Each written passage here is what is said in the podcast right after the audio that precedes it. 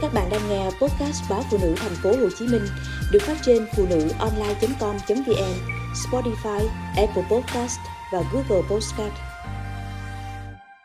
Đừng dài dột, chịu đựng buồn đau một mình. Biết tính em gái kính kẻ, nên khi nhận ra nhiều chia sẻ úp mở, dấu hiệu bất thường trên Facebook, tôi nhất thiết phải ủ mưu để em mở lòng. Tôi tâm sự chuyện mình trước. Tôi vờ đặt ra tình huống. Dạo này, vợ chồng anh chị không hạnh phúc lắm. Anh thường xuyên đi đêm về hôm viện cớ công việc bận rộn, nên không còn đồng hành gần gũi vợ như xưa. Chị mệt mỏi và buồn lắm. Đúng như dự đoán, em đáp lời ngay. Em đây cũng chẳng hơn gì chiều nào hai mẹ con cũng ôm nhau khóc. Con khóc là mẹ khóc. Anh hoàng, mười hôm đi cả mười. Chẳng hôm nào tan làm mà về ăn cơm cùng mẹ con em. Bé nhím dạo này do thời tiết thay đổi nên đau ốm liên tục. Đêm nào đêm nấy, mỗi mình em bồng dỗ trên tay. Em bế tắc và sắp kiệt sức rồi tôi tiếp tục trò chuyện thêm, thì nghe em thừa nhận. Hình như em bắt đầu có dấu hiệu trầm cảm. Đã nhiều lần, em có ý nghĩ sẽ cùng con làm điều dại dột. Em gái kém tôi 5 tuổi. Ngày em cưới chồng, cả bố mẹ, bạn bè, họ hàng, ai ai cũng vui mừng, chúc phúc. Mọi người khen em may mắn, khen em khéo chọn chồng, vì hoàng chồng em là đứa siêng năng, ham làm việc. Còn trẻ mà đã xây dựng được nhà, lập được công ty riêng. Chỉ có điều, sướng khổ mỗi người một cách nhìn nhận và phải đi xa mới biết đường dài. Cưới xong, một năm sau, em sinh bé nhiếm. Một bé con khấu khỉnh, da dẻ trắng ngần, nhưng sức khỏe là yếu ớt, thường xuyên đau vặt.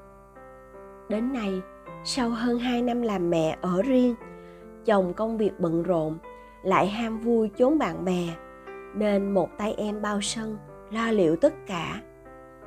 Đêm thiếu ngủ, ngày ôm con, em tôi dần già đi, da dẻ, tóc tai sơ sát.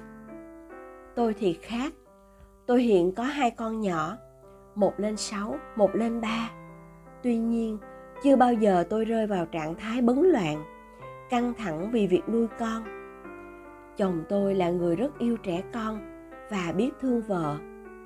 Nếu tôi dễ dãi, buông thả và có những định hướng sai lệch trong việc rèn luyện thói quen cho các con, thì lập tức anh sẽ vào cuộc để đập đi xây lại từ đầu. Anh không hài lòng khi thấy tôi quá chiều con. Con ngã là xót xa. Con ngủ dậy khóc lóc là tôi xà ngay vào dỗ anh bảo, trừ khi con gặp nguy hiểm, con đau ốm, mình phải có chế độ ăn uống và chăm sóc đặc biệt hơn hàng ngày. Còn lại, khi bình thường, tôi phải tách con ra nhiều hơn. Tôi có thể vào phòng riêng sập cửa để làm việc, hoặc xách laptop ra quán ngồi. Con cái để anh và ông bà nội phụ trách thêm. Con ngã tự đứng dậy, thức dậy thì tự ra khỏi giường nhờ sự uống nắng ấy của chồng. Nên hiện tại, hai con tôi khá mạnh mẽ, ngoan và chủ động. Các con không bám riết mẹ, gây những rắc rối, mè nheo, phiền phức cho người lớn. Càng cảm ơn chồng bao nhiêu, tôi biết mình càng sớm phải hỗ trợ, đồng hành cùng em gái bấy nhiêu. Thật sự, tôi đã sốc khi nghe em nhắn. Nhiều khi nhìn dòng xe qua lại ngay trước nhà em muốn ôm con chạy ra đó và kết thúc mọi chuyện. Tôi biết một khi người phụ nữ đã có những suy nghĩ tiêu cực và suy nghĩ đó lặp đi lặp lại nhiều lần, thì chỉ cần một sơ suất, một giọt nước tràn ly là điều bi thương sẽ xảy ra. Tôi khuyên em nên thu xếp về ở chung bên ngoài một thời gian. Điều em cần bây giờ không chỉ là sự chia sẻ công việc, mà còn là sự tương tác, giao tiếp qua về. Em cần được truyền thêm năng lượng tích cực từ những người xung quanh. Nếu em đang trách móc chồng mà ở mãi gần chồng, thì mọi cư xử, hành động, sự đối đãi với nhau chỉ ngày càng thêm tệ hơn. Nếu em đang rất mệt mỏi, kiệt sức với đứa con mà em vẫn cố chấp, chỉ mỗi mình mình mới chăm con được. Rồi ôm riết lấy con thì cũng rất bất ổn. Làm sao đứa trẻ có thể khỏe mạnh, vui vẻ vượt qua bệnh tật, khi bên cạnh mình là một người mẹ yếu đuối, bi lụy, luôn nuôi dưỡng, chực chờ làm những điều dại dột. Những khó khăn mà em đang gặp phải không đơn thuần là do ngoại cảnh bên ngoài, mà sâu xa hơn đó còn là sự thiếu hụt, thương tổn từ bên trong. Đã bao lâu rồi, em không biết cách nâng cấp mình? Đã bao lâu rồi, em không biết cách tự kết nối, thương lấy chính mình?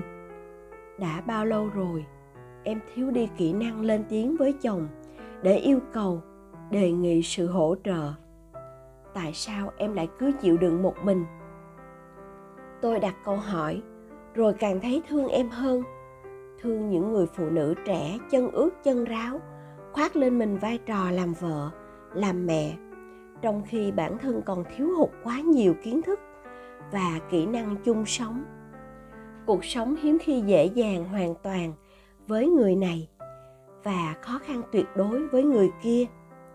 Điều quan trọng nhất là chúng ta phải biết cách kết nối với chính mình, kết nối với người thân. Từ đó mà trở nên cởi mở chân thành hơn, biết trao nhận yêu thương kịp thời hơn.